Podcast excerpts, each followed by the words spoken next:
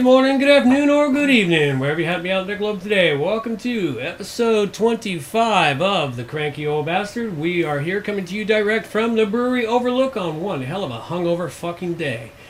Speak for yourself. Fuck you. Um, we've got a great show for you, as usual. We'll do the best we can. We'll bring you some great information and uh, all kinds of cool stuff coming your way. Off we go. You forgot to introduce yourself. A dragon has come to our Screw that. village today. We've asked him to leave, but he won't go away. Now he's talked to our king, and they worked out a deal. No homes will he burn, and no crops will he steal. Now there is but one catch, we dislike it. A bunch twice a year he invites him a virgin to lunch. Well, we've no other choice, so the deal we'll respect. But we can't help but wonder and pause to reflect. Do virgins taste better than those who are not? Are they salty or sweet or more juicy? Or what do you savor them slowly? Gulp them down on the spot. Do virgins taste better than those who are not? All right, that's all we get for that. Okay, So, let's start off with politics. Politics, politics, politics, politics. yes, let's go to politics. All right. Now, we're- if you think I'm going to be merciful because my co-host is hungover, think again. yeah. It's not going to fucking happen. So, California wants to succeed from the U.S. That went so well for the last set of states that tried to do that, don't you think? Well, I don't know. I really don't care. Um, they they've actually got a 2018 ballot. Yeah, well, you know what's interesting about this? They might have a ballot, they might actually vote on it, but it's never, ever going to happen. The United States is never going to let a state secede from the Union. No, look what happened the last time. That's exactly Yeah. what look what happened the last time some states tried to secede from the Union. Now, of mm-hmm. course, if, if the U.S. were to let California secede, look what everything they would lose. You know, the entire western coast, well, most of the western coast of the United States. Well, the, it, Oregon and Washington and Alaska would end up following. So would Hawaii, and so yeah, so let then we got three new provinces, four new provinces, five, including Hawaii. But hey, you know, Well, but no, they won't let it happen because they're going to lose so much. Well, yeah, and the United States has already proven that it won't let anyone uh, secede from the Union, as uh, a number of states tried to do uh, just over 150 years ago. Yeah, well, but apparently they, the state attorney general has issued an official ballot measure title and summary Tuesday. The campaign can now start gathering more than 585,000 signatures. It will need to qualify for the 2018 ballot. Hmm. You can bet they'll get it, because after all, it is California, home of the leftards. Yes, but those leftards will then want to join Canada. Yeah, well, we've got enough. No, we don't want them. We've got enough leftards up here. And we got our own Hollywood up here. Yeah. It's called Victoria and Vancouver. There you go. We don't. We don't. We don't need. We don't need them. Yeah, I guess that would be Canada. And uh, uh, And of course, California being so good at running its current economy would run itself so well as a as a country. Yeah, well, that's why they they join Canada because they think that they get a pri- price break on the hydro that we sell them. Ah, yeah, there's a possibility. Yeah, maybe We'd exactly. actually, maybe we'd actually charge them real prices like they do over in Quebec. You, you know what we sh- what should It's happen? Ontario. It's Ontario. Ontario Hydro where they overcharge. Oh fuck! No, they just anally rape you. yeah. But um, you know, i if we could get California, Oregon, Washington, Alaska, and Texas, okay, because then we get the Texas from the oil from Texas and the oil from Alberta, and fuck OPEC. Yeah. Absolutely. And while we're in this area here, let's let's dive into the latest uh, latest fiasco from uh, The boy blunder. President Trump, man. Oh, oh, Trump. Trump, man, and his uh, and his removal of transgenders from the uh, what's call it thing. There's the. All right, we're talking about Trump here, and uh, what he has issued the uh, order for transgenders to no longer be allowed in the U.S. military. Yeah, there's um, a former special forces soldier who's now trans. He says, "Come tell me to my face I'm not worthy." Uh, it's not about not being worthy. It has nothing to do with not being worthy. People are taking this to places that I think they really shouldn't be taking it because it's not about being worthy, and they seem to think they have a right to participate in the military. You don't have a right to participate in the military. No one has the right to participate in the military. That's why it's so. It's they're very selective. I mean, you've got to be in shape. You've got to be able to do X, and do you you Y. can be and- refused to enter the military for any number of physical reasons. Yep. They can even just they can turn around and say, "No, we don't like your attitude. We don't want you." That's right. It has nothing to do with that at all. What what it is, and it boils down to a lot for the military, is dealing with the transgender in the military is basically a hassle for them. But they've been and doing it. expense, They've been doing it. only for a year. But still, everything's in place now. not completely in place, and they found that they don't like it. Now, everyone seems to think Trump made this decision all by his lonesome. Do you, honest to God, think he made this decision all by his lonesome? Um, I think he made the choice by himself. Well, he but had he to, he had to make yeah. the choice because but he may have had some import in, input from all his generals. yeah, all, well the the general staff and a few other people, and then I think he said, you know what, I'm gonna make up my own mind and. Yeah, well, no matter what you guys say, and just say fuck it. Well, yeah. He's very anti-trans.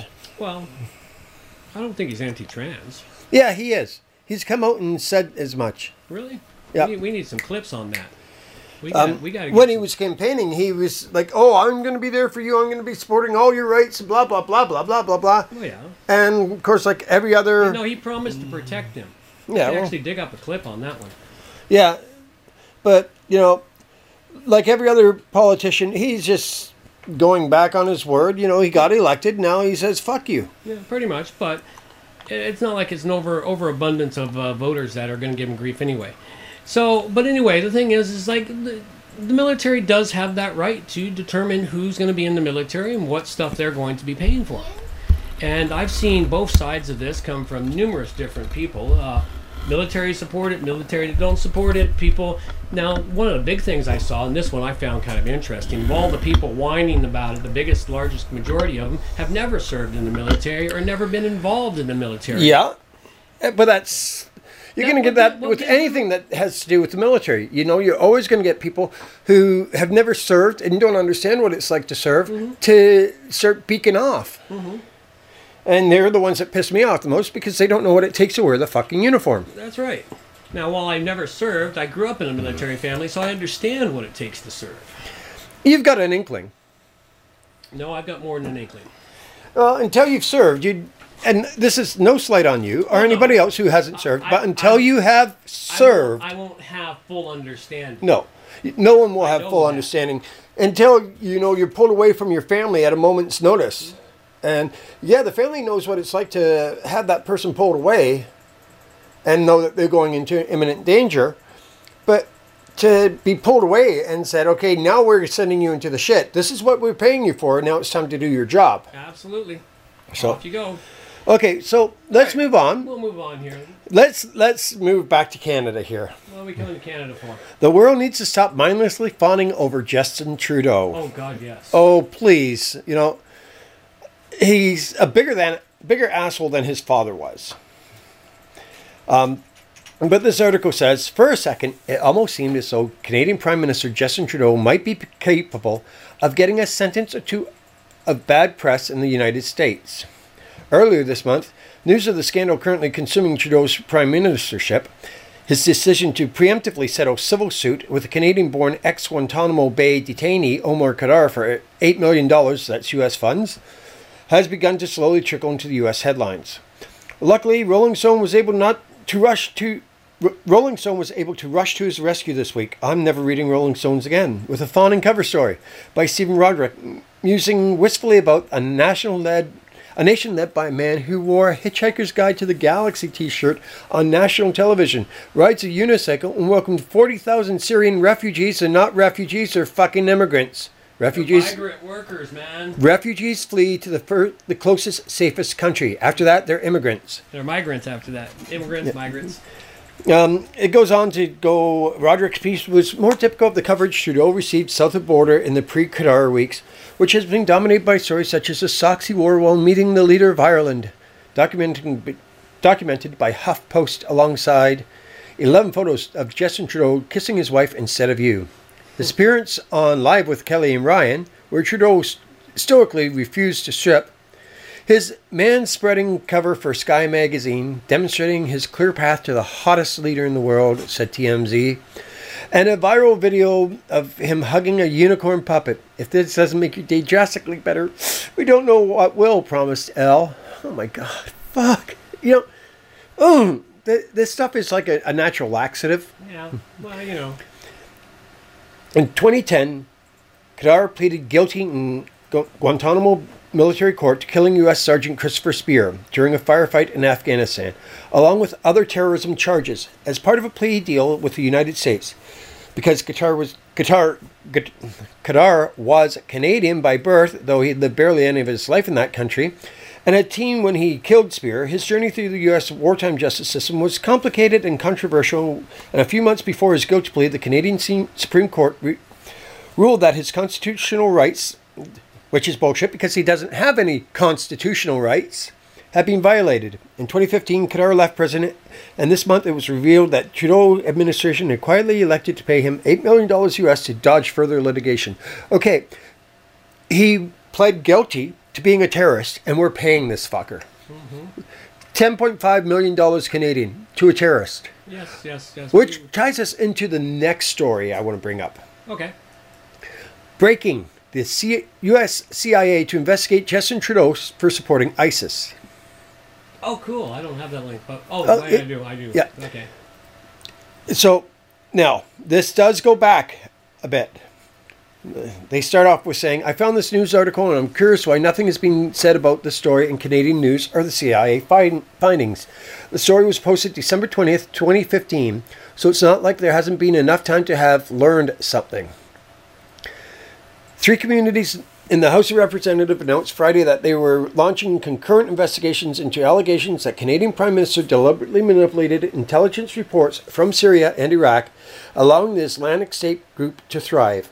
According to the Washington Examiner, the Republican reps Ken Calvert of California, Mike Pomp- Pompeo of Kansas, Brad Wenstrup of Ohio will lead the investigation for the Armed Services Committee, Intelligence Committee, and the Defense Appropriations Subcommittee, respectively. They they have a link to the rest of the article. Now, if you don't say he's supported terrorism, check out the latest, the last thing we just talked about. He fucking paid ten point five million dollars to a terrorist. Yes. Okay, this man is guilty of collusion. He's guilty of treason, and so is Khadr. He should be removed from office.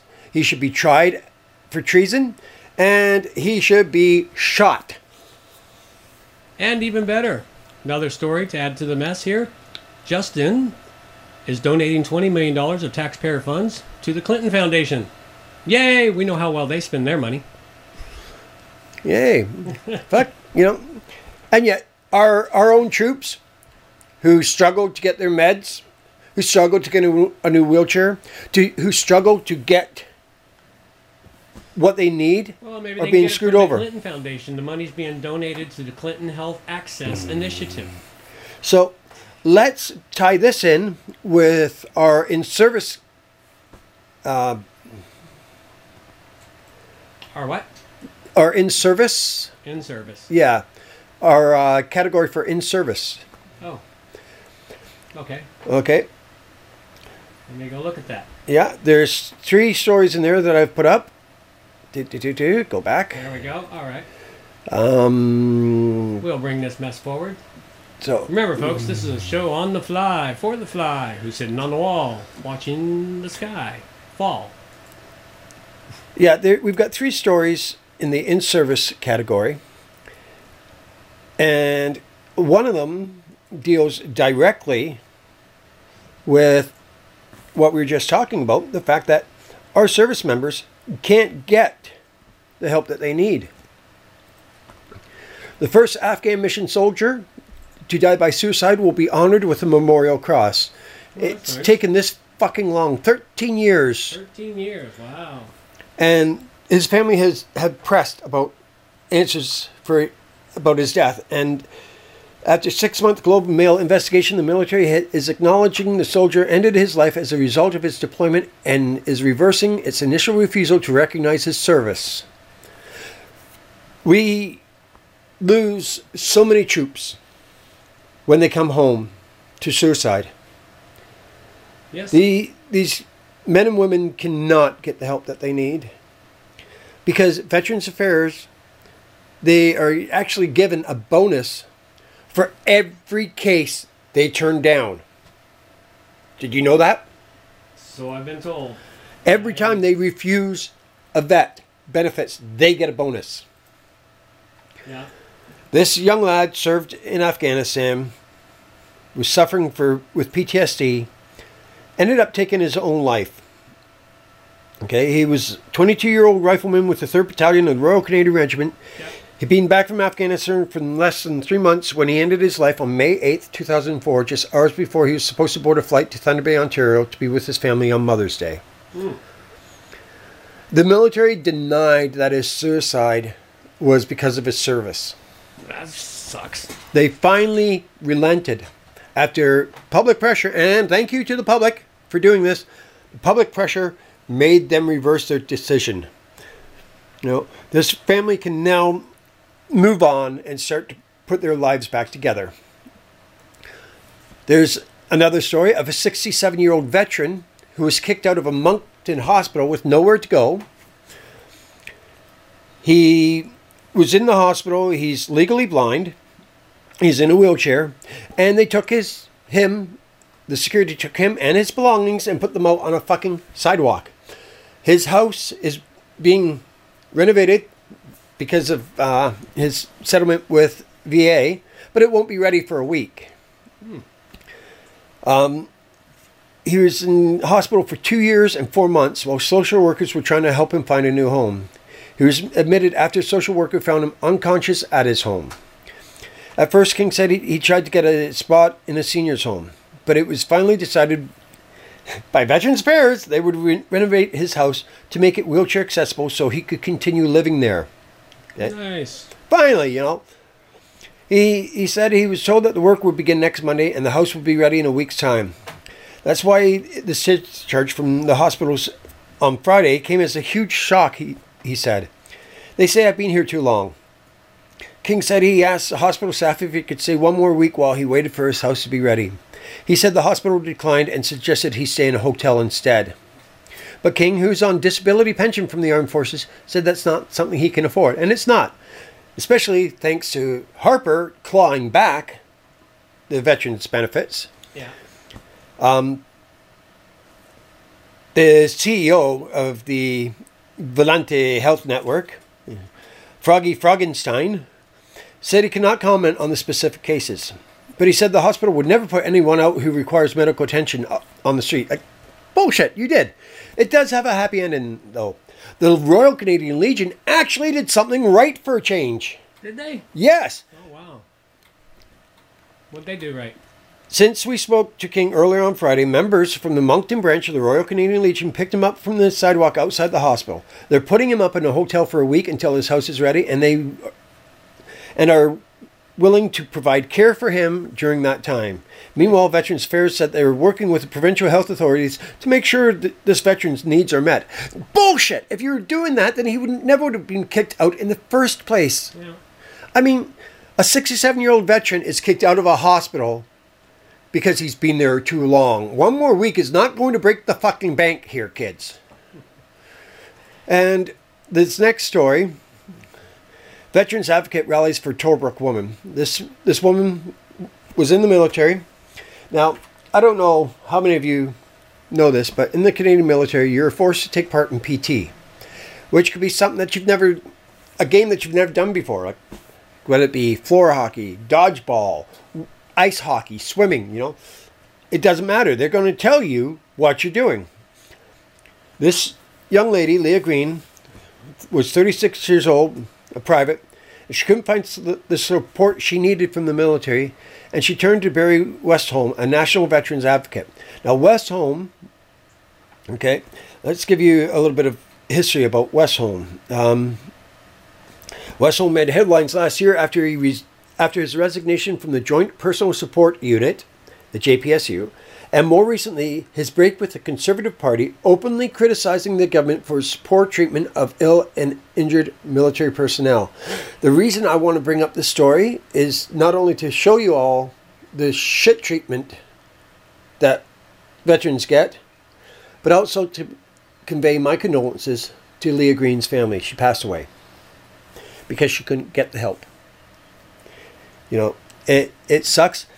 She was the she was forced to play um, I just want to find Floor it here. Yes, For, forced play for, floor hockey. She was playing for the game for the first time when she accidentally twisted her back. She pulled back to take a shot that was blocked by another player. The force of the blocked motion wrenched her lower back and severely impacted the vertebrae. She said, I was the only female playing, but I loved it. She said, I knew I was hurt real bad, but I kept going. I didn't want to admit I was injured. Later at work, I was trying to cook the asparagus and I couldn't hold myself up. Yeah. Folks, if you're injured, do something about it. Don't let it get worse. Absolutely. You know, you, you think you're being tough, you think you're being brave, you're actually being stupid. You're hurting yourself more. She toughed it out. Um, I found out about her through a friend of mine. There's, I want to, I really want to plug this, so I'm going to post this group to our Facebook page. It's called Send Up the Count. It's a group of veterans. We're there. If you need to talk, there's usually somebody on 24 7. If you could chat to these people, I will add the link when I get home. But we're there. There's always someone there to talk to. If you need to reach out, there's someone there. They can somebody will reach out to you. All chat logs are then deleted. So there's no no worries. There's a lot of worry among veterans who are suicidal that this is going to get reported. Our serving members, this is going to get reported. No, we're there to help you to make sure that you're okay. We don't care about your unit. We don't care what your unit does. So we're not going to tell them. There you go. And it's again on Facebook. It's called Send Up the Count. Um, also, you know, there's Wounded Warriors Canada that do a lot for veterans with PTSD, and there's also the Can Praxis group. Can Praxis provides um, counseling services and training so that a veteran and their spouse learn to communicate again and learned how to recognize the bad days of the PTSD. Uh, it's done at completely no cost to the veteran or their family. They provide airfare, food, lodging, childcare. I can speak to this myself. They've done it for me. So after that, um, let's let's move on to sex. Sex. All right. Okay.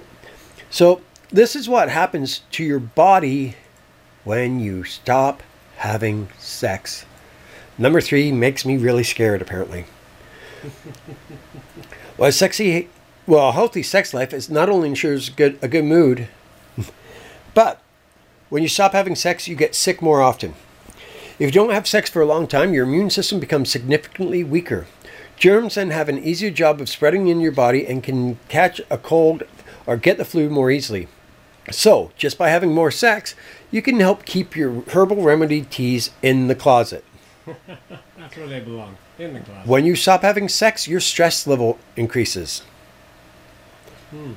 Sex is a great way to reduce your stress levels. Regular sex reduces the amount of stress hormones and makes you feel more relaxed in everyday life. Without this important balance, you could become a ticking time bomb. When you stop having sex, it's harder for you to get aroused. It's hard to believe, but true. If you don't regularly practice, it's difficult for a lot of people to become aroused. Men can experience problems having ere- erections, and it can be harder for women to have an orgasm. So, you have to stay on top of things and make sure the switch always remains on. When you stop having sex, your dreams change. Some people suddenly notice that they have strange dreams with when their sex life is suffering. I can't it can't mean that you unexpectedly start dreaming about sex or have orgasms in your sleep. Or it can mean that you do, rather. Number 5. This is the one that scares me. You lose over time you lose your desire to have sex. If your body notices that you're having a prolonged dry spell in the sexual sense, the production of sex hormones reduces. Feel less like having sex if you've been abstinent for a while. In addition, your libido will feel will eventually feel different. And this is all due to the fact that your sex hormones are slowly vanishing. When you stop having sex, you'll feel more distance between your partner and yourself. When a couple in a relationship only rarely sleep together, their interperson- personal distances become greater. You may start to have feelings of uncertainty related to your partner, and other people will seem more attractive to you. Number seven, it lowers your feeling of self worth. It is not surprising that a person's self worth is harmed. That individual does not regularly feel desired, but a lack of sex has been proven to affect a person's well being, leading to sadness or depression. When sex is absent from their lives, studies have shown that having sex regularly helps fight depression. It can sometimes even work as well as antidepressants. That one I like. Yeah, that one's. That's a good one. Number eight scares the shit out of me because cancer runs rampant in my family. you increase your risk of cancer. For men, the risk of prostate cancer increases when they don't have sex for longer periods of time.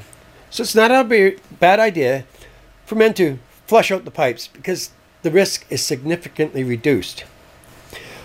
Well, if this isn't motivating enough, then I don't know what is. For all these reasons, we would almost it would be almost irresponsible not to make love more regularly, don't you think? Absolutely. Yeah. Not, number I mean number 8 actually does scare the crap out of me. Cancer is running rampant in my family. And, you know, this is just not somebody saying, oh, well, I'm going to make up a, a list of reasons. This is actually backed up by scientific data. Cool. They don't, unfortunately, they don't link it here on the iCreativeIt.am.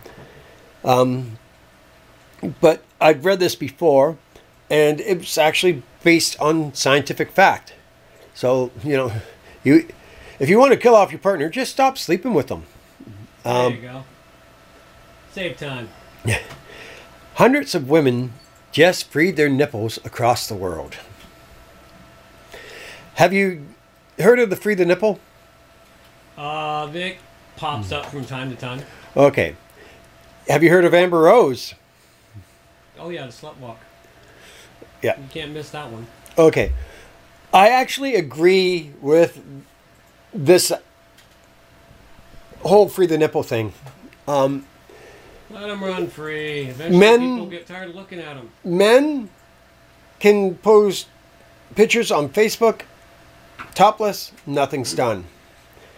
Women post a topless picture and they're banned for three days because they showed a nipple. What women are doing is they're photoshopping a male nipple under their breasts. yeah, photoshopping in quotes, folks. But more and more women are starting to free the nipple. They're starting to say, look, you know, and this is one one right that should be equal. If I can walk around topless, so can any woman. I don't do it because I'm I'm so white it's not funny. I mean, I fry like bacon. But women should have the right to walk around topless. They should have. Did you Yeah. know that once upon a time, men couldn't walk around topless? Yes. That's scary. You know, we Men we had to fight for the right to go top. yeah. And um you know, And it wasn't all that long ago. Only the late 1930s. Yeah. It's like, what the hell, people? You know, as a photographer who specializes in boudoir and artistic nude photography, you know, I have to be so careful what I put up on Facebook to highlight my work. But, you know, if it's of a guy, you could show the nipple. If it's of a woman, you can't even show the crack of her ass without her running the risk of getting banned for three days mm, Yeah. because Mark Zuckerberg is so anally retentive and sexually repressed, he thinks women's nipples are a threat. He So does. he well yeah, and they tell you, you know, you can't post pictures of women's nipples. Hello. I like that picture. Damn. That's a good angle for her. that is. It is.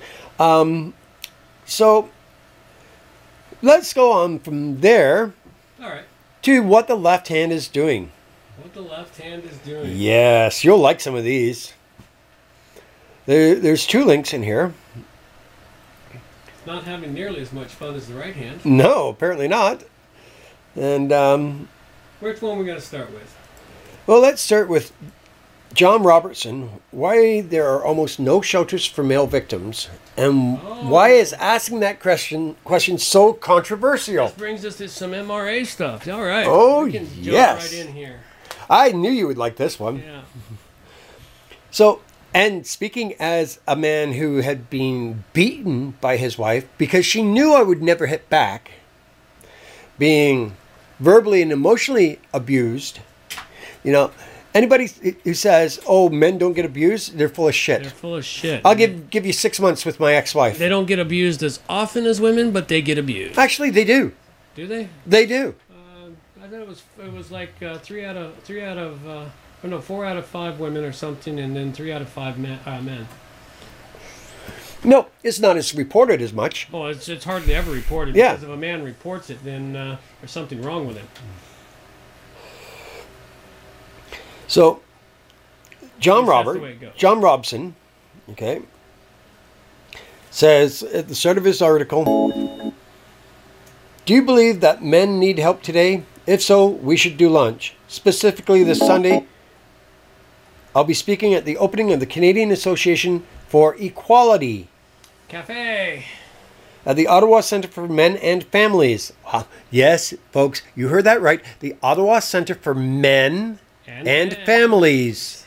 Okay? Ottawa's first multi service hub for the health and well being of boys, men, fathers, and families.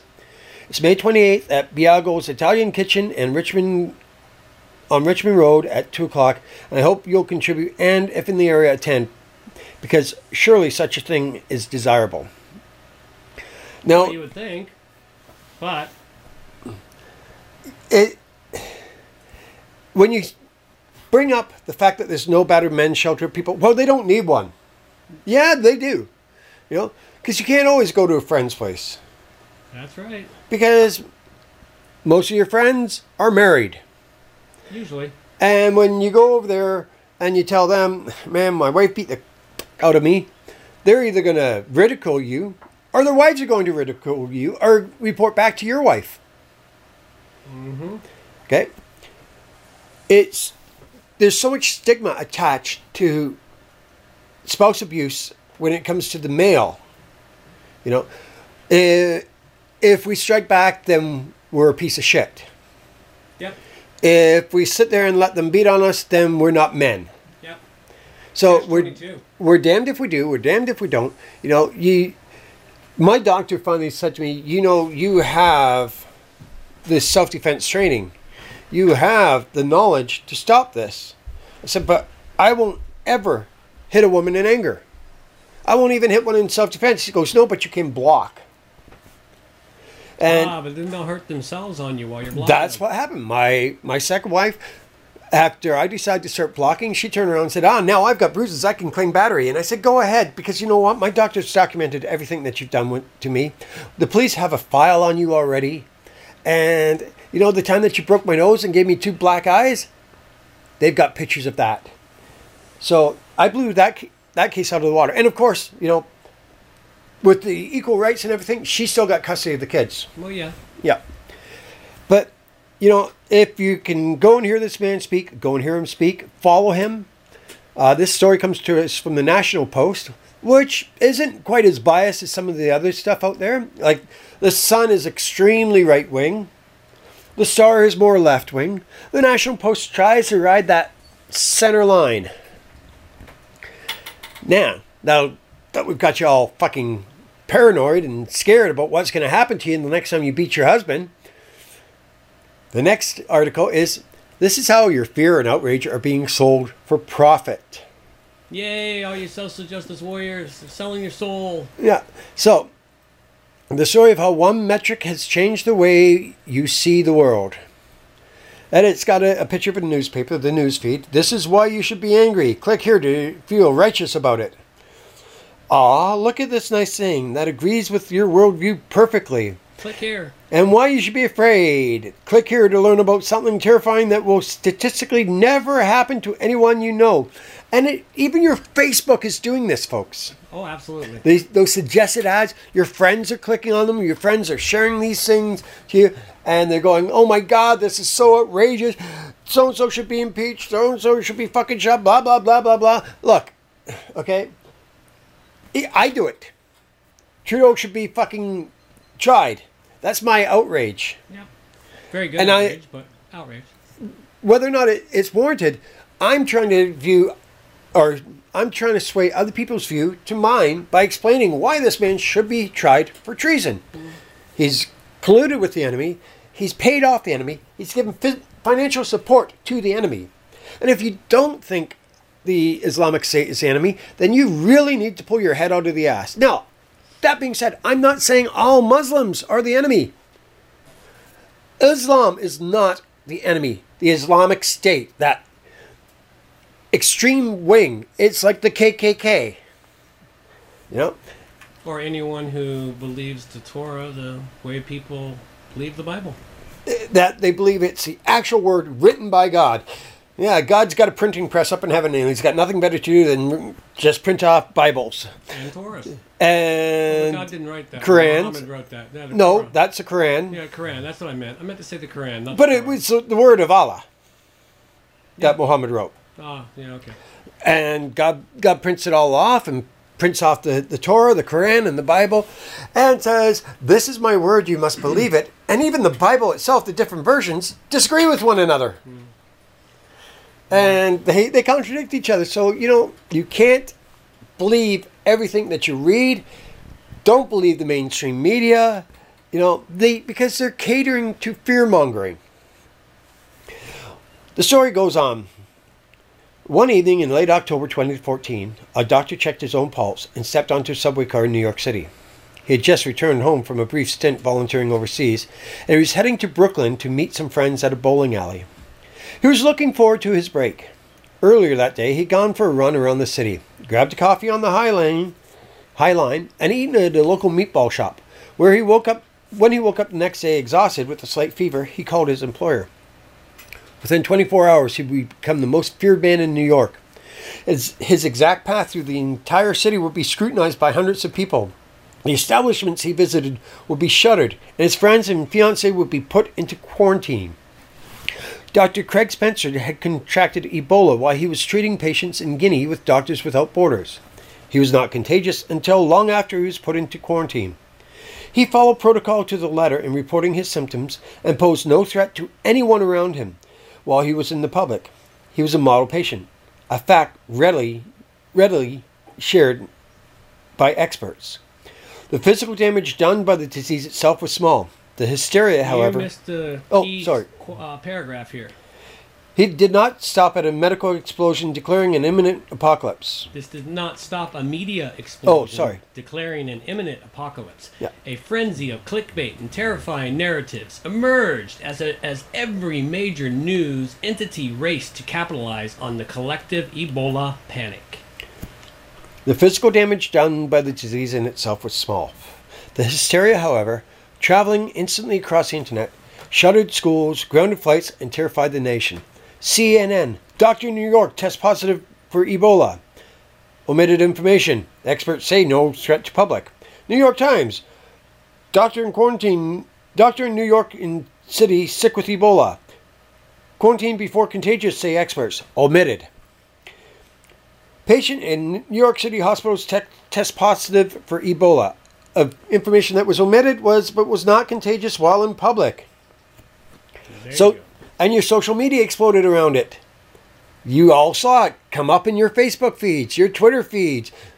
And if anyone still has MySpace, it probably went all over that.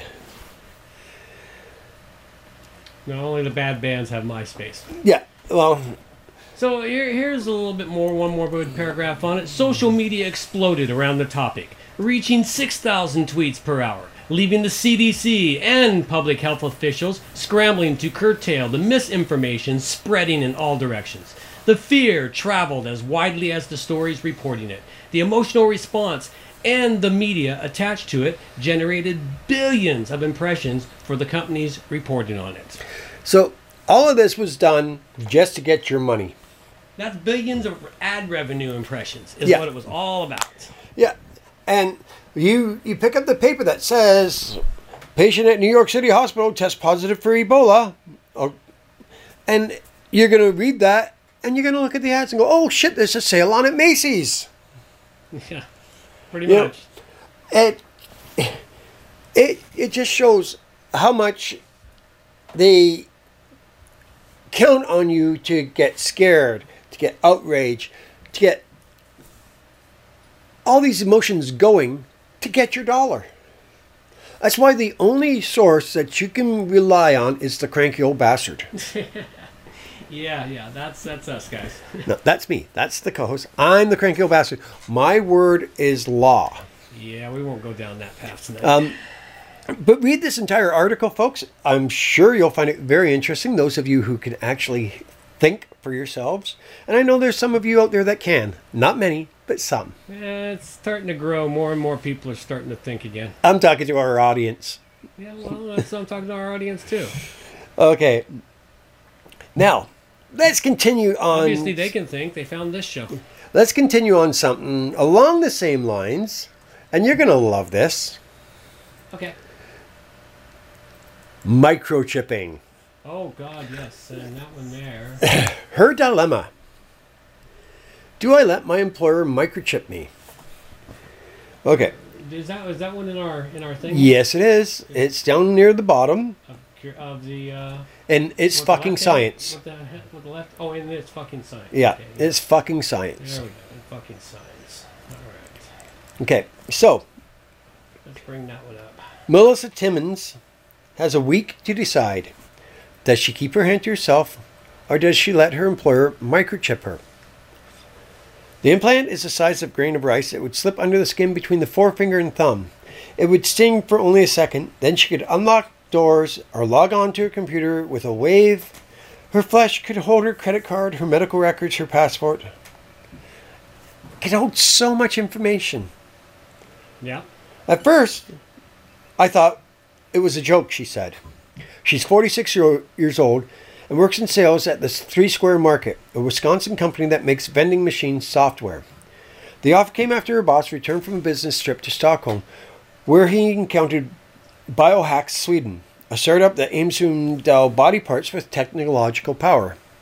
Basically, what this company wants to do is after they've put a chip into all their employees, they want to chip you so that you can walk up to their vending machines and all your financial information is sco- stored on this microchip and you wave your hand over the microchip and you buy yourself a bottle of Pepsi.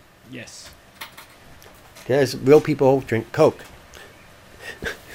but anyways, this is their their pitch, you know, make it easier, wave your hand, buy what you need. This is the pitch for the controlling state to control your funds, to do away with cash, to have everything be electronic, to and uh, surprisingly, Australia is moving this direction very rapidly. Of every every other country, they're moving forward faster than anyone else.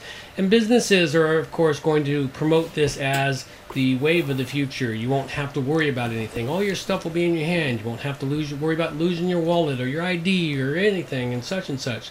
But what that doesn't take into account is we're talking about the grid here. The grid is not a stable thing. It's never, ever going to be a real stable thing. When the grid goes down, you can't access anything. The worst thing can happen that you piss off the wrong person who has the ability to turn off your funds. And if you don't believe that'll happen, go look up the number of people in the last month that have had their their sources of revenue cut off because they pissed off the wrong person or they held the wrong political opinion. Yep. Now, this is all done through RFID, radio frequency identification chips. Now, anybody can go and buy an RFID reader. So you get that chip. I walk up with my RFID reader, and you don't even realize that I now have all your banking information, and I've just taken your life savings. Mm, and your And- ID and everything else. Now, let's go on with the, the fear mongering about your. But we're not going to talk about your financial information. Chump will know exactly where you've been, exactly what you bought, exactly when you're going to the bathroom. Okay, they're going to know everything about you, where you go, what you do. Yeah, they may not. Yeah, they're going to know. Hey, this this guy's RFID chip is really really close to this woman's RFID chip. Hmm, they're either holding hands or they're doing something else. Yeah. Oh, the distance has changed. They're definitely doing something else. Okay. They're going to know what stores you visit, They're going to know what movies you see, what books you read, what stores you buy from. They're going to know which polit- political rallies you go to, which non political rallies you go to. You know, they're going to know everything about you. There will not be a secret anymore. James Orwell was ahead of his time when he wrote 1984. Yes, I know it's 2017, but everything that he predicted is coming true. Oh, pretty much. And you, to to add to this mess here, you've heard about the new store opening in Seattle, right? From Amazon, No. the Amazon Go store. This is the one here. This is one step below an implanted RFID chip. You go into this new Amazon Go store, and this Amazon Go store, you sign into the store with your smartphone. You have it Amazon app. You scan your phone as you walk in, and then everything you take off the shelves is automatically charged to your phone. If you put it back on the shelves, it's supposed to take it off the shelf. But there's no cashiers at all. Then you just walk out of the store. Yeah. oh, how long do you think that's going to last before somebody turns around and fucks with the system? Oh, probably not very long. But the point being is this is what they're trying to move everything towards. This is where they're trying to move the systems of total 100% monitoring, tracking of every single aspect of your life. And this is no bullshit anymore. It's no longer conspiracy theory crap. It's no longer the guys in tinfoil hats saying that they know everything about you. And it's an amazing amount of information they know about you. I actually kind of discovered it recently when I looked in my own credit reports and finally brought them up, and they had information I'd long since forgotten. You know, and it's there permanently, etched into the ether in some server farm in some part of the globe. It Doesn't go away unless we destroy electricity. Okay, so this ties in with our social just, justice warriors. So let's move on to that category. All right, let's go. Let's go in there. Photos- social justice warriors. Photos from the Megalith. Hang on a sec. I gotta get to this. Okay. Okay, while Pull you're your looking thumbs, pull your pud. Something useful. while you're looking for that, I'm going to go over to the other story in the same topic. A Qualicum Beach finds dog groomer $300 for painted rock advertisements. Oh yes. Okay. Well, let's start there. Yeah, she okay. There's a video step clip to see this. Okay, you'll need the uh, fat fl- Adobe Flash player to watch it. But this woman picked Only up it's out of date. small rocks Yeah. and painted the name of her business on it, like a nice brightly colored rock, little paw prints, the name of her dog grooming business, and she put them around the city, and people fucking complained. She was fined three hundred dollars, hundred dollars per per rock that they found, Yes. saying that and the the Come on, we gotta read the bit. You gotta read the bit here of why they said it was for, so we can really get Yeah. into it. First of all you need a permit for signs, and second of all, if you put up a sign, it has to be on your own property. It said Luke Sales, Qualicum Beach Director of Planning. The town is also concerned that other businesses might see what Christensen is Oh, doing you missed the and, best and try to copy here. it. Well, hang on. Okay. What's that? The one where they say that. Um, oh, The rocks don't meet the town's policies. No, no, no, no. A hundred dollars for every offending rock. He started off by saying the rocks are a, were a hazard. That he's found the rocks on a sidewalk and they were a tripping hazard. Yeah. It's like, okay, and the rocks were probably there before they were painted. What made them more hazardous? That you could see them now. Yeah, you, they're, they're brightly colored. You can see them now. you can see them now. Yeah, it, if you hadn't been able to see them, you wouldn't have found it. That's right. So you, you should be thanking this lady. Yeah, she's making the rocks more visible. Yeah, and if if one woman says, "I thought it was a really nice way to advertise," says Rena Weem of Belle Femme Boutique. It wasn't invasive. Now, Um, you gotta give gotta give the woman credit for uh, creativity, man. It- exactly. You you can't be around. creative in today's society, though. That's the problem. The moment you get creative, they find a they find a silly rule to slap you with it. So um, Luke Sales goes on to say, "Little signs placed everywhere. Suddenly, you're blind to signs," says Sales. On balance, it's designed to create the kind of community that people in Qualicum Beach want. You know what? I bet you if you were to ask the people of Qualicum Beach, the majority of them would say, "Hey, fuck, it's a wonderful idea. Why didn't somebody else think of this?" Yeah. But because this woman showed some ingenuity and some creativeness, she's being punished. Absolutely. And it, it sucks. And I'm really ashamed to say that Qualicum Beach is here on the island, you know, and it just it pisses me off to see this shit. Yep. Um, it guarantees that you know I'll never live in Qualicum Beach because I'm not going to support that kind of fucking community. Okay, so let's move on to what happens at Magaluf. Doesn't say in Magaluf anymore. There's photos on Facebook for- page for those, captured. For those that don't know what uh, Magaluf is, Magaluf is the Vegas of the uh, of Europe. It's in it's in southern Spain, Spanish resort. So there's a page on Facebook called the Megala, No, Mega Mega. Mega Walk of Shame. It's a laugh, and I have said most people were happy to feature. Hello. And as you scroll down, you're going to see some pictures of people doing the Walk of Shame. Yes, the real walk of shame, Some of them aren't wearing any clothes. which is the ultimate walk of shame. Yeah. well, not really. I mean, if you're comfortable walking around without a clothes, the without point. clothes, The walk of shame is the morning after, like, oh my god, what did I do last night, and how the hell do I get back to my room? Where the hell am I at? Well, But yeah, where that's the fuck just- are my clothes? that's society putting pressure on people. No, it's the joke, man. That's Yeah. the joke. Well, it's the- not yeah. pressure. It's the joke. It's like the walk of shame. Everyone has done the walk of shame at least once in their life. Well, actually, for me, it was the run of shame. Run, walk, whatever you want to do. At any rate, this is a, this is an amusing When, website. when, when a woman says she Was I a good girl? Did I do good? You run out of there. You don't walk, you run. yeah, yeah. You sprout wings and you fucking fly. So anyway, this page here has some very interesting photos. I thought it would make a great joke, and it's actually quite entertaining to just uh, wander through and look at all these poor souls that are enjoying themselves and having way too much fun. Yeah. So, um, we're running out of stuff to talk about.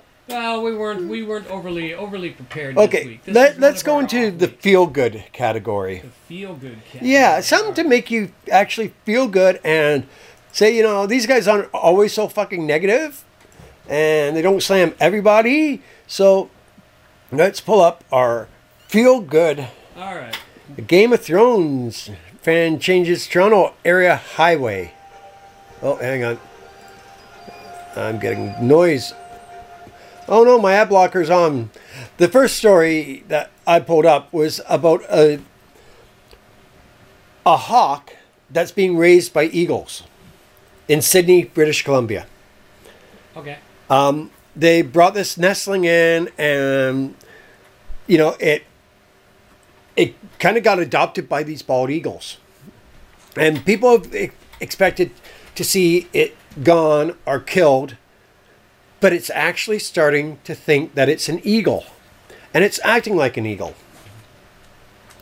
So you've got the story up there. There, this is from Nat Geo.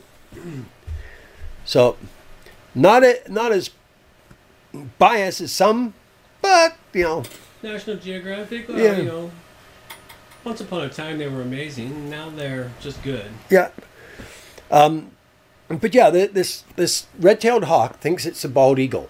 Now they're hoping that its genetics are going to kick in because soon the bald eagles are going to be leaving for the annual salmon runs, and while they might not go too far, some of them will go right up to Alaska. Yeah. and they're hoping that this hawk's genetics are going to kick in because other eagles will kill it on sight.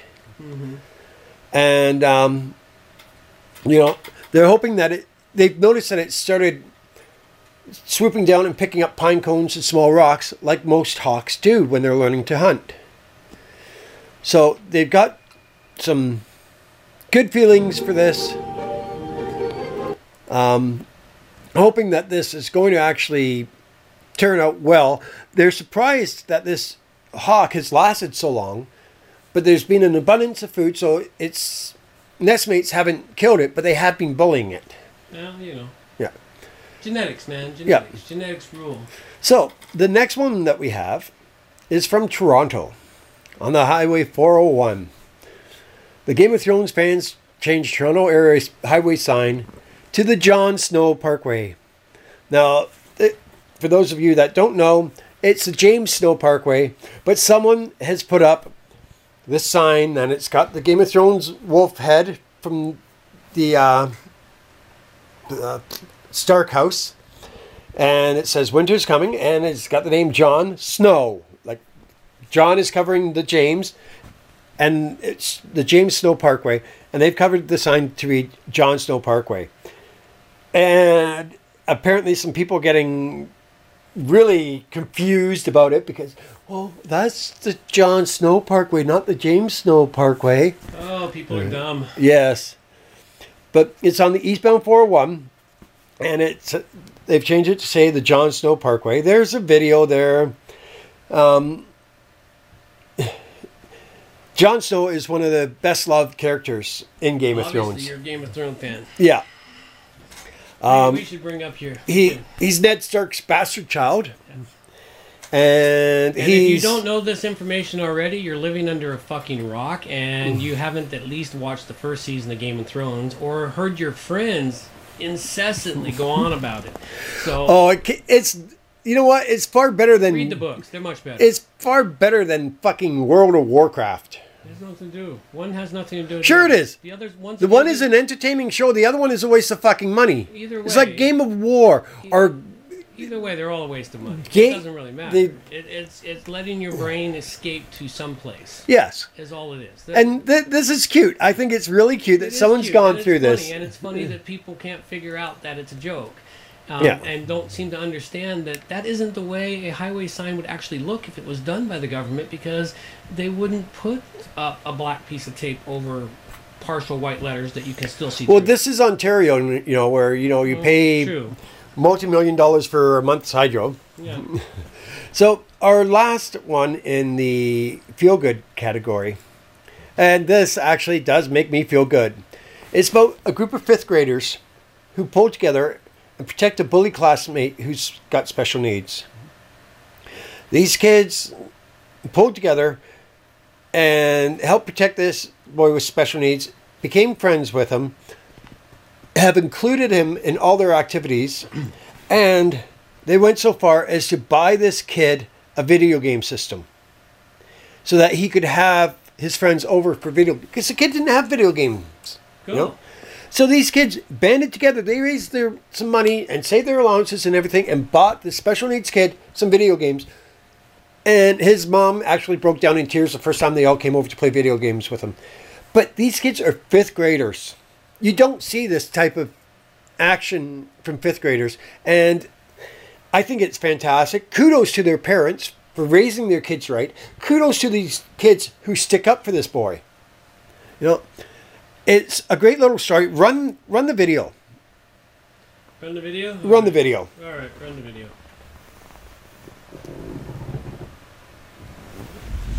Waiting, waiting, waiting, waiting, waiting, waiting, waiting. Oh, it's there it is.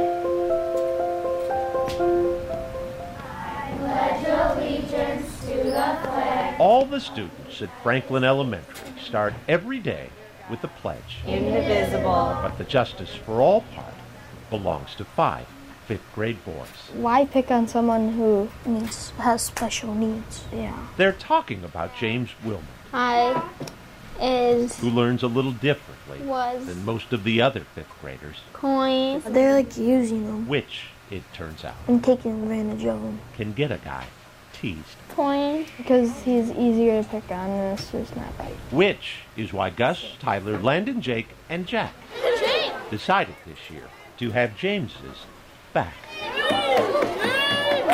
It really kind of makes you proud to be their teacher. Mallory Hauk says the school's anti-bullying lessons must have struck a chord. Landon, But this has gone beyond even her expectations. thank you. James's mom's, too. He used to not want to go out for recess or anything. It would be like a struggle. Hike. And now he can barely eat his lunch to get outside to play with those guys. Play and learn. He has a notebook with over 600 teams of college.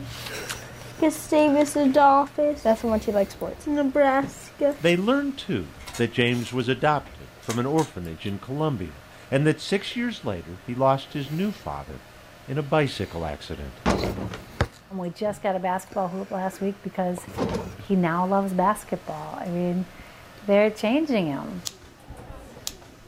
And they're still not done.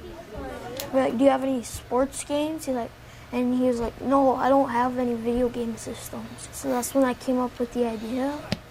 With some of their own money and some from their parents, the boys recently delivered to James video games and a new PlayStation. Every one of them was smiling like crazy. The first time friends had ever come to play with James. I'll never forget it. Never. Jack, what? You tie my shoe. Yep. Indivisible. He's an awesome kid to hang out with. You're too fast. MVP. Boom! Touchdown! Woo! All of these guys are, are the best friends anybody could ask for. No Franklin fifth grade friends have ever pledged allegiance like the James gang. It's my 12th touchdown. All of you guys. There you go. So yeah, that's One a feel good feel good thing. Yeah.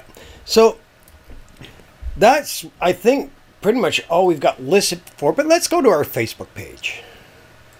Oh, sure. Um, oh, actually, no. Before we do that, we've got one thing on global warming. Global warming. What do Yeah, we have on global warming? the Canadian Supreme Court says no to an oil company, and you won't find this on Canadian news sites. This comes to me from Maori television in New Zealand. Okay. The Supreme Court of Canada has ruled oil and gas exploration off the coast of an isolated Inuit hamlet in northern Canada. Okay. Has overruled. Um, Clyde River's locals, Clyde River locals have been fighting a four, four year long for four long years to keep oil and gas companies out of their waters. The Inuit hamlet, located on the shore of Baffin Islands, Patricia Bay, north of Canada, is- standing in solidarity against oil and gas exploration. Greenpeace climate campaigner Mike Smith says it's a huge step forward for Indigenous people. But basically, the Inuit community has been fighting oil and gas exploration off their shores. Yeah. The oil company took them to court, and it they won. Then the Inuits won. Then they the oil company. Finally, the Supreme Court of Canada has overruled oil and gas exploration. So they said to them, no, which is fantastic. I, I honestly think it's a great move that they did. And uh, Yeah, it's a good move. yeah, it is. There's a video there, but it had to come to us from Maori News in New Zealand. 'Cause- Yeah, well, it's because our media wouldn't cover something No. like this. Oh, uh, after that video about the boy with special needs, I was looking at the little video clips on the side, and there's a story there. It's going to take me 30 seconds to read the story for you. Okay. The Newport, Oregon Police Department was recently alerted to a cat who appeared to be armed, possibly with a semi automatic weapon, Oh, and had God. situated itself high in a tree. That's old. Oh, I know it's old, but story, man, I've seen that one a dozen times. oh, in it, my it's hilarious. It I mean, come on, people. It just shows the amount of fear that is out there in the world Yeah. today, and that the massive capitalization of the fear, as we discussed earlier. So now you posted on our Facebook page 22 funny little differences between women and men. Oh, all right. Let's go find that and bring it up, just because. Yeah. First, I got to get to our Facebook page. You should have had it already loaded. Oh, You should have our Facebook page always loaded and going. Uh, blow me. You only wish it'd be the best blowjob you ever had. Well, at least it'd be a blowjob. all right. So, Here we go. Cranky old bastard Facebook page. Oh, how about this one? The day the penis asked for a we'll raise. cover that next. So, the battle of the sexes wages on. Does it?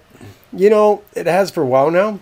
There's a ton of assumptions we all make about each other. Usually, it's along the lines of guys are simple, women are complex. And while I know a lot of us prove this form from time to time, I'm sure there's another way we can phrase it. I'd say men aren't simple, they're efficient, and women aren't complex, they're intricate. Same that thing. works, right? Same thing. Yeah. Man. Same thing. Well, whatever you take on the matter is, you can can't deny these funny little differences between guys and gals. All right. Let's Getting go. ready in the morning. 7 a.m. wake up. By 7 to 10, the guy's had a shit, shower, shave, shampoo, dressed, and out the door. Yep. Woman gets up at 7. Well, then she's got to brush her teeth and pose, I guess. And Sit po- around in their undies for Yeah. a while and stare at the clothes in the By 9.30, she's finally ready to go to work. Yeah, that's about right. Two, and what we'll wear for the day, depending on the event, of course. What do we wear? Men. Men, for cocktails, funeral, job interview, wedding, church, graduation, same suit. Same suit works for all of it. Yep. Women, Love that, man. cocktail dresses, a black funeral dress, job interview, business suit, wedding, a formal gown, church, Volkswagen seat covers, graduation, uh, off the shoulder little number. There you go. Different different dress every time. Yeah. We when we know we'll see each other. What girls do when they get ready and get messages from a crush that he's coming to, soon to visit her. Well, we got to touch up our hair. We got to do our makeup. We got to curl our eyelashes and put lipstick on. What guys do when they get a message from a crush that she's coming? Coming over. Yeah, Clean the beer bottles up, man. yeah. Pick the beer bottles up. Joke with your buddies. Fuck around. Mm-hmm. And when we don't, we won't see each other. A guy think how guys think it will be after breaking up. Women all over the place. Yeah. How girls think it will be after breaking up. They're sitting alone in a park. In reality, the guy's sitting at home with pizza boxes, playing video games, and what the fuck. And in reality, the girls are out partying. That's right. Pretty much true, I would say. All right, next up. Girls checking men out in the compact, looking at him. Ooh, ooh, ooh. guys checking out girls. Damn. That's pretty much But it. you know, this one I have to disagree with. Yeah. But- Well, well, yeah. nowadays, nowadays women are more ballsy about it. Well, no. I my girlfriend would turn around to me. Oh, check out that girl. Fuck, she's hot. Well, there you go. How'd you like to do her? Okay, would you rather do her or her? Mm-hmm. It saves you having to snap your head everywhere. Exactly. She's saving me from whiplash. Six. How how we I'm impress one another. One here. How to how to impress one another. How to impress a woman. Compliment her, mm-hmm. cuddle her, kiss her, caress her, love her, comfort her, protect her, hug her, hold her, spend money on her, wine and dine her, listen to her, care for her, stand by her, support her, go to the ends of the earth for her. All right, you got all that? The list probably goes on. How to impress a man. Show up naked, bring beer. No, I don't want beer. Coke, whatever. Show up naked. Pizza. Show up naked and bring chapstick because you you're gonna need it. Whatever. It, it doesn't matter what comes after show up naked, it's just to show up naked. Pretty much, yeah. Show up naked. When it comes to the art of seduction, how to turn a guy on, Light switch. how to turn a girl on, fucking that's um It's like it's mission like- to the moon. It's like the mission to the moon central panel, and that's pretty much it. You really got to look at this picture because it nails it quite well. Okay, remember we talked about that video from uh, the shoe company that where we have to we have to pay so much for the best haircuts. Oh and- yeah, best haircuts say okay. Uh, uh, on the subject of haircuts, getting a haircut for men. Before he looks like a fucking mop. After he still needs a haircut. He pays fifteen bucks. Looks like Women before after pays two hundred seventy five bucks and it looks the fucking same. Can't tell the- And then they get pissed off at us because they expect us to notice. yeah. yeah. Do you notice anything? Um, Your shoes are signed. You're wearing clothes. you didn't show up naked. and, And of course, course- what products to to use on her hair? How women choose shampoo. And it's got a whole pie graph here of effect- effectiveness, brand, smell. What does it? What it does to the hair? Ingredients, color, quality, design, recommendations, reviews, quantity, and popularity. How men choose shampoo. It says shampoo. Yeah, that's pretty much it. That's how I choose mine usually. It says shampoo and it's cheap. And then th- this picture of when we break our nails. When a woman breaks her nails, it's the end of the world. Damn, I broke a nail. Oh, no, no, no. Guys break a nail. Fuck it. Fuck. And, unless it you break it and it rips right down the side. And And it's it, painful. yeah. And then it's like, fuck it. Then it's a then it's a fuck it pain, uh, face of pain. when it comes to social media. Yes, when you go, don't go on Facebook for a week, you get one notice for guys. Women, they got 86 friends requests, 93 pi- private messages, and 8 notifications. Yeah, about right. Yeah. The hazards of being a woman. Or writing a personal diary. I'm going to let you read All her right. journal. I will read this one. Her diary. Tonight, I thought my husband was acting mm-hmm. weird. We had made plans to meet at a nice restaurant for dinner. I was shopping with my friends all day long, so I thought he was upset at the fact that I was a bit late, but he made no comment on it. Conversations conversation wasn't flowing, so I suggested that we go somewhere quiet so we could talk. He agreed, but he didn't say much. I asked him what was wrong. He said nothing. I asked him if it was my fault that he was upset. He said he wasn't upset, that it had nothing to do with me and not to worry about it. On the way home, I told him I loved him. He smiled slightly and kept driving. I can't explain his behavior. I don't know why he didn't say I love you too when we got home. I felt I felt as if I had lost him completely, as if he wanted nothing to do with me anymore. He just sat there quietly and watched TV. He continued he continued to seem distant and absent. Finally, with silence all around us, I decided to go to bed. About 15 minutes later, he came to bed, but I still felt he was distracted and his thoughts were somewhere else. He fell asleep. I cried. I don't know what to do.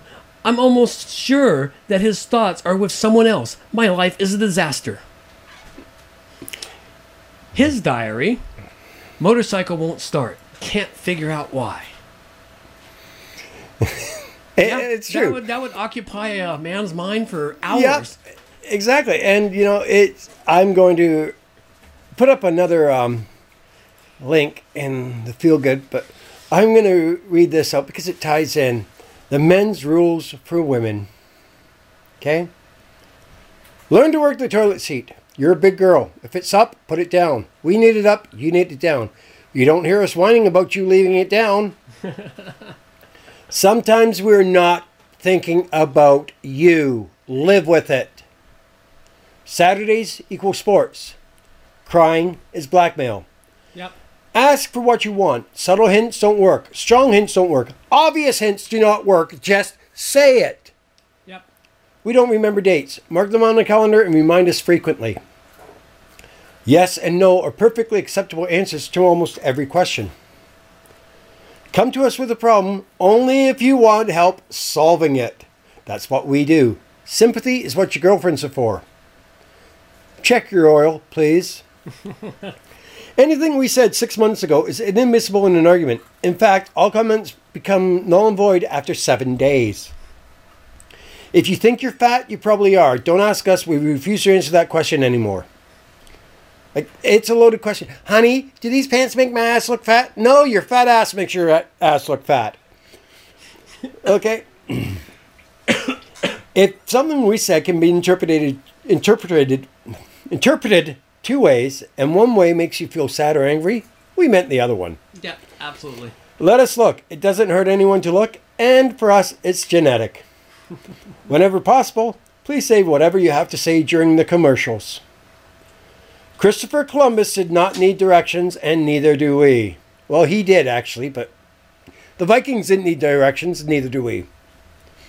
All men see in only 16 colors. Peach, for example, is a fruit, not a color.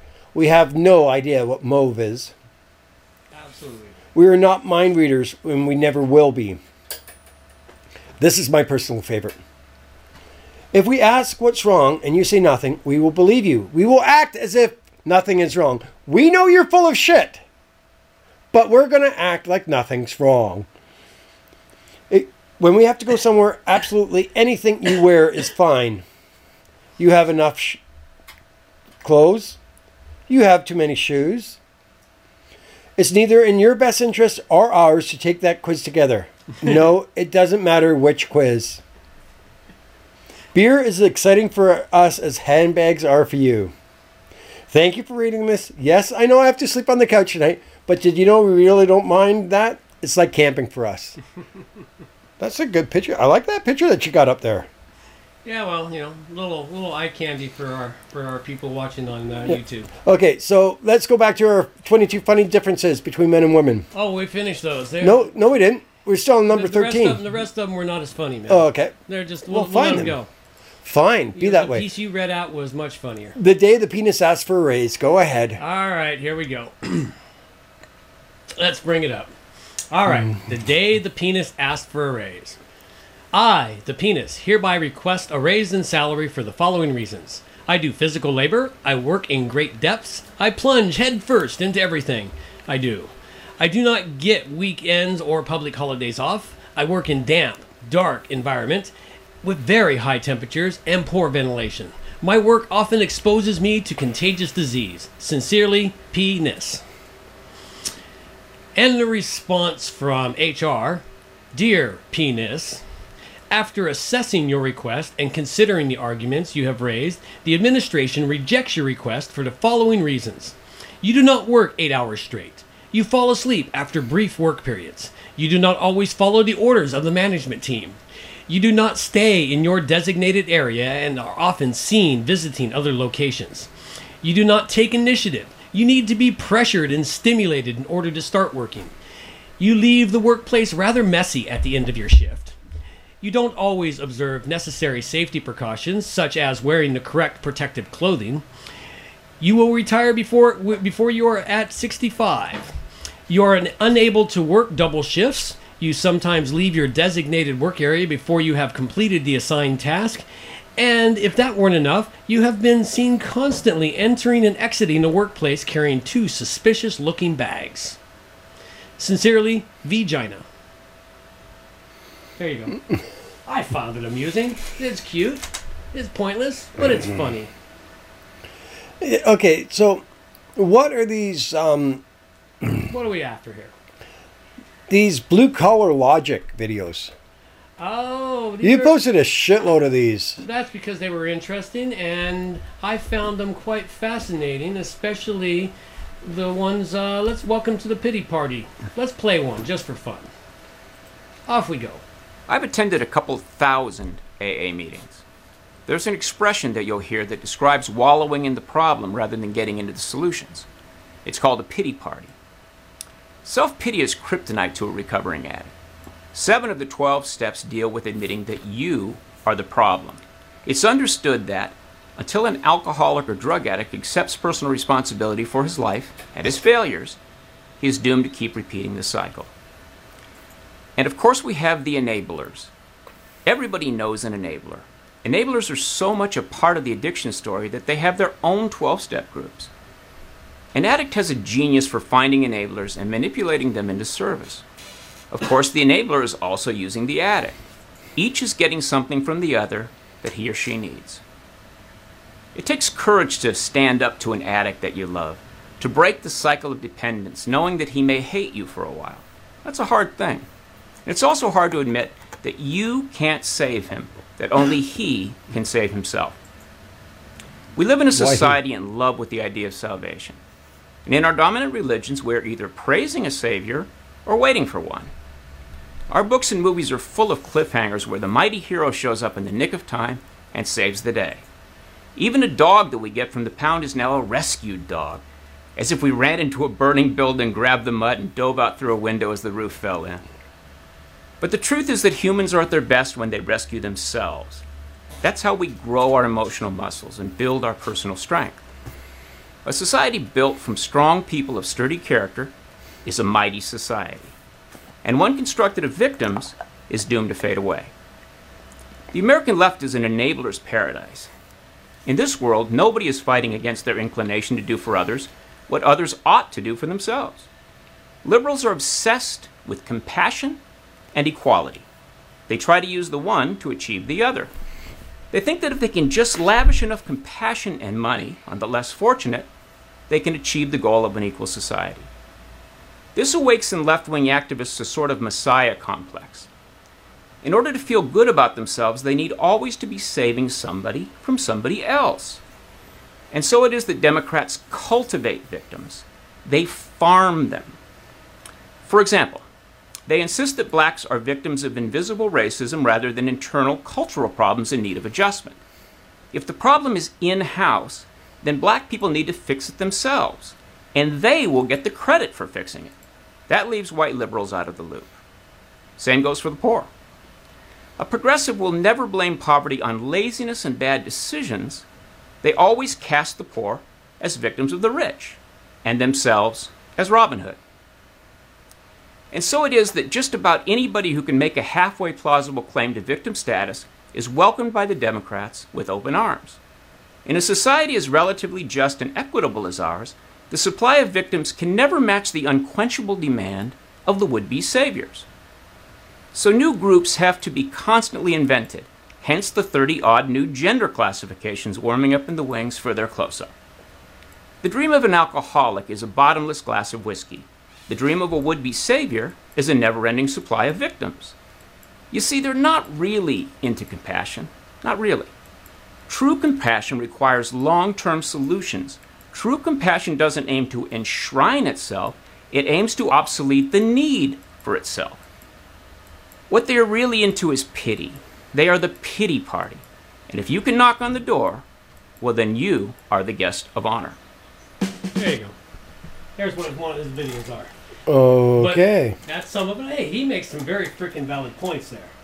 Some serious valid points. My my problem is he he's your typical AA member. I don't care about that. That's irrelevant. The point. Well, he made it relevant by bringing it up. Well, he he was using that as his starting point. That wasn't what the entire the video was about. No, it wasn't. And, But and be it an AA member or not, it's a simple truth. When he talks there about what compassion really is, compassion isn't always about giving the stuff. Eventually, you get tired of giving to somebody who does nothing for themselves. oh yeah, and course. they just claim victim status and continue with the victim status. That is the point he was getting. And at. it's not just going on with individuals; it's going on with entire fucking societies. It's going on with entire so- societies and countries. Yeah. Yes, that is one of our problems. We, you have to today. take the statute down because it offends us. Well, you take your fucking totem poles down because it offends me. Well, that's it. But see, the, it goes on like that. And many of those things. I found them all quite interesting, and he goes across many different things in here. That's just one Oh yeah. of it. The feminism ones are actually quite really great. We'll, we'll, we'll, we'll drop in on feminism real briefly before we escape here. Well, today. before you do, I want to throw something out there. One of the posts that is on our page, it's a new perspective. The best way to get over someone is with a car. yes, yes, yes, I saw that. And then Hayden Aries says, and thanks for listening, Hayden. Accurate. Hmm. Well, To which know, I replied, I'm not sure if an Acura would do the right job, but it's worth a try. It's always worth it. All right, let, us drop in here on feminism real briefly with his first part of feminism. He's got like four or five parts here in feminism uh, in videos, and all of them are quite interesting. But we'll drop in on the first one. We'll stop this one partway through as we need to to uh, continue the chat. Off we go. Here's a fun game. Get out your Google, click on Images, and type this in Men marching against women's rights. There are a few pictures of a march in Istanbul with guys wearing dresses, but every other picture shows men marching with women for women's rights. No big demonstrations with men demanding that women lose their rights. Not in this country. Let's get a few facts straight. or pretty Men are bigger than women. Men are stronger than women. And until last century, men entirely controlled the government, the courts, the military, and the police. If women had had to fight us for their rights, how on earth could we possibly have lost? What really happened is that women said, We want to do everything that guys do. And men said, Okay, not sure why you'd want to do that, but hey, whatever blows your skirt up. Here were millions of women coming out of the 1950s angry that they were expected to stay home with their televisions, washing machines, and station wagons, while men hogged all the fun of working for ungrateful bosses and sneaky tightwad clients. Yeah, the news that we'd been oppressing women came as quite a shock to us guys. We thought we'd been protecting them. Especially since, for a long damn time, working meant swinging a hammer in 90 degree heat or clogging your lungs in a coal mine. Women weren't fighting for those jobs. They're no, it not. wasn't until the advent of the air conditioned office job that women realized that we had them chained to the dishwasher. The basic lie of feminism is that men don't like women, that we don't want the best for them. That's the basic lie. More Google fun. Search the history of alimony. Was that something women fought for? Hmm, let me think. No! That's been with us since the Code of Friggin' Hammurabi, 1750 BC. Even the primitives were watching out for women. Oh, sure, things were kind of rapey back then, but everything was crazier. It wasn't women who had to run off over the hill and catch a spear in the throat. It wasn't women who were chained to oars in the Greek warships. Being big and strong usually made you a beast of burden. But let's not go all historical here. I've done painting work for maybe 500 couples, and I almost always work for the wife. She picks the colors. She's the one I have to impress. In most of the marriages I've seen, the women are in charge. They're not oppressed. Look, from the first time that puberty causes us to lose our minds over a girl, we are helpless to control their influence over us. Why do we do the things we do? Why do we build cities and bridges and McMansions in the suburbs? So that we can get the best women. Period. End of lesson. All that a woman really needs to do is to stay attractive and feed her man's ego from time to time, and she'll have a soldier with her in every fight. Feminists find that idea. What they need to do is, Yeah, yeah, yeah. That's it. you know, All right, so let's continue on offensive. They think that's disrespectful. And speaking of respect, the notion that men don't respect women is complete madness. These men who were supposedly oppressing women in the 50s and 60s, who raised those men? Women. Remember, their dads were at work. It was mommy who cared for them. It was mommy who taught them how to act. We're trained from day one to rely on women, to follow their advice, to treasure them. Listen, if you want to leave little Emma with the hired help while you claw your way up the corporate ladder, be my guest. But first ask yourself this who has more real power in the world? The female mid level manager making 60K? Or the wife of the guy making 100K? Who is freer? Who is more secure? Who has more time for her children? In this country, women have the most generous package of rights and protections ever offered at any time in human history. And they're still taken to the streets in protest. Why? Why are they so unhappy? I'll tell you why. Because feminism has backfired. Feminism has gone horribly, horribly wrong. But this is only part one. I'll see you over at part two and we'll get into it. Yeah, we won't go down the whole rabbit hole here today with this with these. But again, he makes some valid points, and uh, brings forth a lot of the things about what's happened in the uh, world of feminism, and how it's gone from something that maybe it had it, it well, no, maybe it did have its needs once upon a time, but now they're chasing after ghosts and gremlins and doing nothing more than most of the time hating men, hating on men. True. Um, he, he makes a, a few very fantastic points. Especially, I like the one about who raised these men. That's right. Yeah, it was women. They were, they were raised by men, women. And I, I jokingly said before, you know, I don't know why women are so upset. They got half the money and all the pussy. Yeah. A woman wants something. All she's got to do is either suck dick or put out, and she's going to get it. Mm, pretty much. And women refuse to see that that's the power in the world. Pussy is power. So they, they're fighting for all these things that they can, if they just stop and thought about it, they've already got. They had them. Yeah. They, they had all those things, and then they had the big, bigger bonus of not having to slog through everything. But- now, there's always going to be the exceptions of the women that wanted to slog through it and climb the corporate ladder. But one of the things feminism has done to women is it has made women feel guilty for choosing to stay home. Yeah. And you know, I, I can I can hear the feminists screaming now, well, why do I have to sacrifice my body to get what I can go and get myself? You don't. You don't. Go do it. No one says that you have to.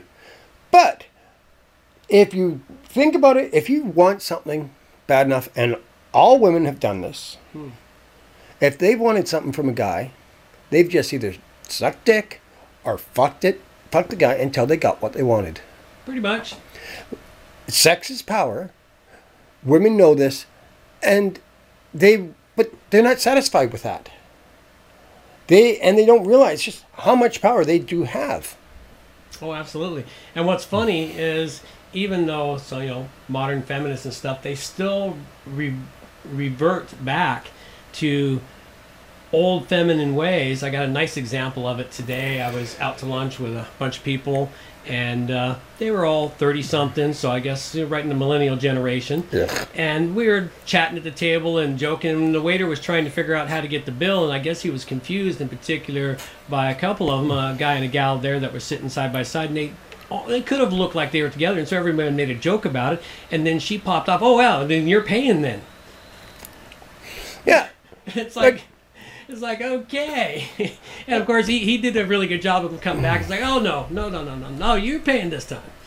Hey, you know, I, I've had that happen to me where the bills come and they they automatically put it in front of the guy. They do. They stuff it right in front of the guy. And I have turned around and said, "Oh no, no, no, equal it rights. She gets it." She gets it. And the looks I've gotten from the wait staff. Oh yeah. If it's a guy, it's like, "Yeah, right on, buddy." If it's a woman, like, "How fucking dare you, you cheap cocksucker!" That's pretty much it. But you know, I I want to want to move on for that for All a quick second because we're going to wrap up here. Yeah, wrap up. We'll roll on to something else. What else we uh, got? I've got this post, this picture that I posted Which one? of the T-shirt. Americans have the right to bear arms. Oh, okay. Canadians. Canadians have the right to bear breasts. Yes. Think about it. Where would you rather live, folks? Where you can bear arms or have bare breasts? Yeah, we'll vote for the boobs. We'll always go for the boob. Right. And we're trained. We're trained by women to do that. Do you want the bottle? Do you want the boob? Yeah, I'll take the boob. one. Hey, if beer came out of tits, we'd never leave the tit. Here you go. Here's one. Here's one last photo here Oh, yes. of what went wrong. 1917. Man dressed like a man. Hat, suit, tie, sharp power. In 2017, I'm not even sure. It looks like he's wearing pajamas. It's really sad. Yeah. I don't know what the hell that is. Um, I don't think Volkswagens would even have the, that as a seat cover, you know? No, no, no. They might put it in a Kia though. Uh, who knows? Anyways, uh, I think that's a good place to wrap That's a up good for the place night. to wrap it up. We'll wrap it up. This show's a little shorter than usual, but hey, we've got the world is world's your oyster. Go out there and dig it up. Have Check out our Facebook page. Follow us on Facebook. Yeah, and go uh, start thinking about digging into your pockets for donations. We're gonna have that up there soon. You know, we want we want you, our listeners, to support the show. Leave comments for us. Tell us how badly we're doing or what you'd like to see us cover. We wanna we wanna get this show moving forward, little by little. So that's it for this week. Um, remember to support our troops, support our veterans, and um, check out the photos that we've got on the our Facebook page. You know, there's a great T-shirt that says, "Honestly, I did not intend to offend you. It was just a bonus." So Yeah, if we if I've offended you, you're welcome. You're welcome. Always happy to offend. That's all we got for you now. Take care. Bye bye.